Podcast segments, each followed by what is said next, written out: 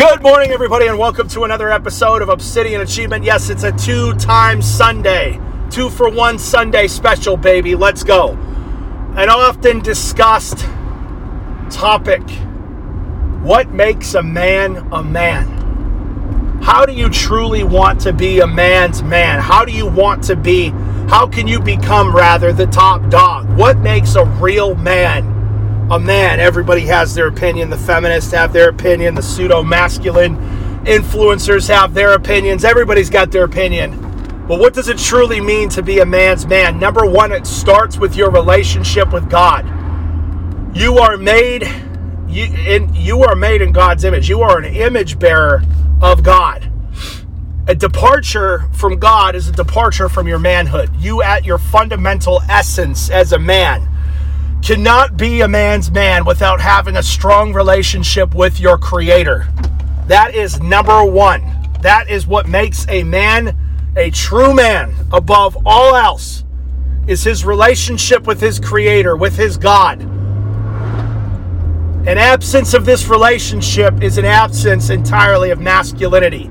You cannot be a man and have no relationship with God.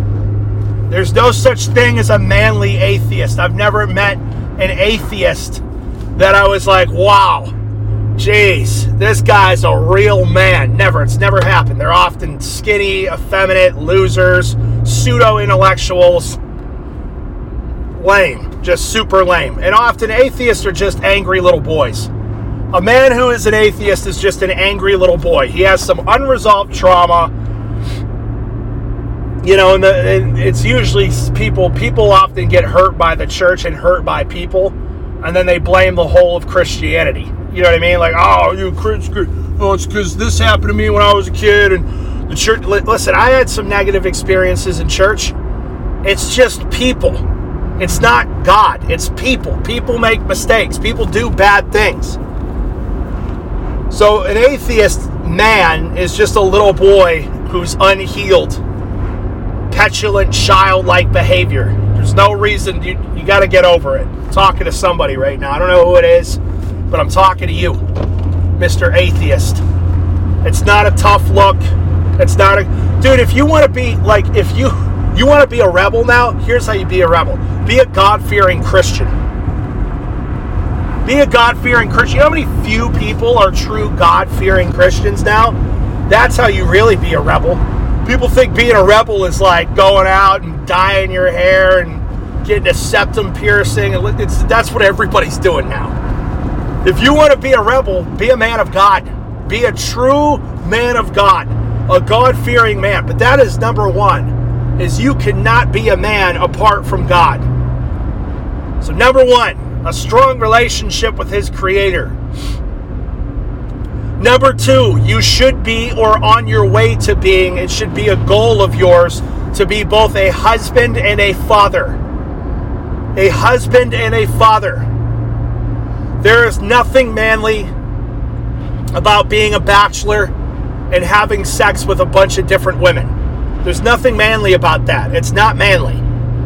That's not something to be braggadocious, braggadocious, brag, you know what I'm saying, braggadocious about. A true man seeks to be a husband, seeks to be a father, one that provides and protects for his wife and his children. That is what it means to be a man. A man that seeks to be a husband to one woman and a father to many children. This is right underneath your relationship with God. So, number one is your relationship with God. Number two is to be or to have a goal to be. You don't just because you're not right now because you're young doesn't mean you're any less of a man. It should be one of your goals, however, to be a husband and a father. Number three is a sense of purpose and direction. A sense of purpose and direction. A true man knows where he's going and why he's headed there. And he might not have it all figured out quite yet, but he's got a plan. Plans often change, plans often deviate from course, but that's okay. There are too many wannabe men out there that have no direction, they have no plan, they have no sense of purpose, they don't know why they're on this earth, they have no goals. A true man has a sense of purpose and has goals. There is something that he is striving for. You don't, not everybody needs to be a millionaire. I'm not talking about just finances. You should have goals in your spiritual walk. You should have goals in your career. You should have goals in your relationships with your wife and your children and your friends and your parents and everybody else in your life. You should have goals regarding your physical development. You should have goals regarding in, in regards to your mental development. Like you should be a goal-oriented, purposeful individual. You cannot be a man without being purposeful and goal-oriented. True men know where they're going and why they want to get there.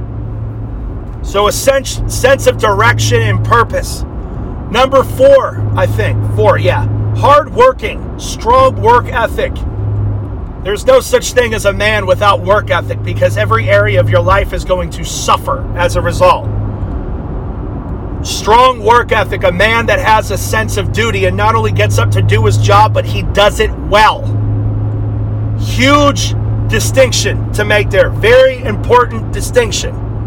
He not only gets up to do his job, but he does it well. Everything he sets his hands to, he does with integrity, with honesty, and he does it completely and thoroughly. It's this major key of being a man. The next component, two things I just mentioned integrity and honesty. A true man is a man of his word, he's a man of character, he does what he says he's going to do. He delivers on his word. He does not make promises that he cannot keep. Being a man includes being integ- having integrity and being honest. The next component and pillar of being a true man is compassion. Often overlooked in men, a true man is compassionate. He's compassionate, first off, obviously, towards his family and those he's responsible for protecting and providing for. He's compassionate to people outside of his family unit. He's compassionate and gentle with animals and other beings weaker than him and at his mercy. Power corrupts. You see people it, have these little pockets of power, whether it's in their job, in their career, or over other people as an authority figure, and they abuse it. A true man does not abuse power. He has compassion, especially towards those he's responsible for and has authority over. Compassion. A real man can fight. You cannot be a man and not know how to physically defend yourself and your loved ones. You should know how to fight. Some discipline wrestling, boxing, jiu-jitsu, Muay Thai, shit, karate. You should know how to fight. You need to be able to defend yourself and you need to defend other people that rely on your protection and security.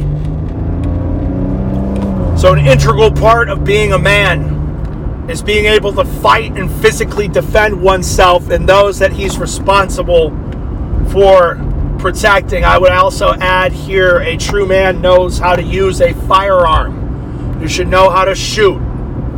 You need to go learn how to shoot if you do not know how to shoot. Very important, especially coming up in the, in the direction the world's going right now. You need to learn how to use a firearm. I'm telling you right now. What am I missing? This is all stream of consciousness. I think I've hit. There's obviously way more that I could go over.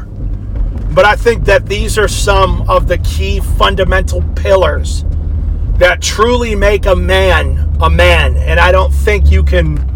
I, I, would say these are the ones that you can't miss. Like if you, it's like baking a cake. If you miss one ingredient, you don't get a cake.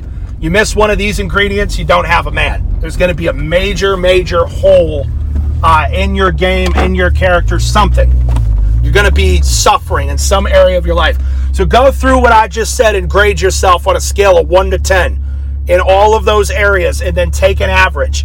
You should want to be an eight or nine. And if you're not an eight or nine, identify the areas that need work and attack them. All right, let's get it. Love you guys. Peace.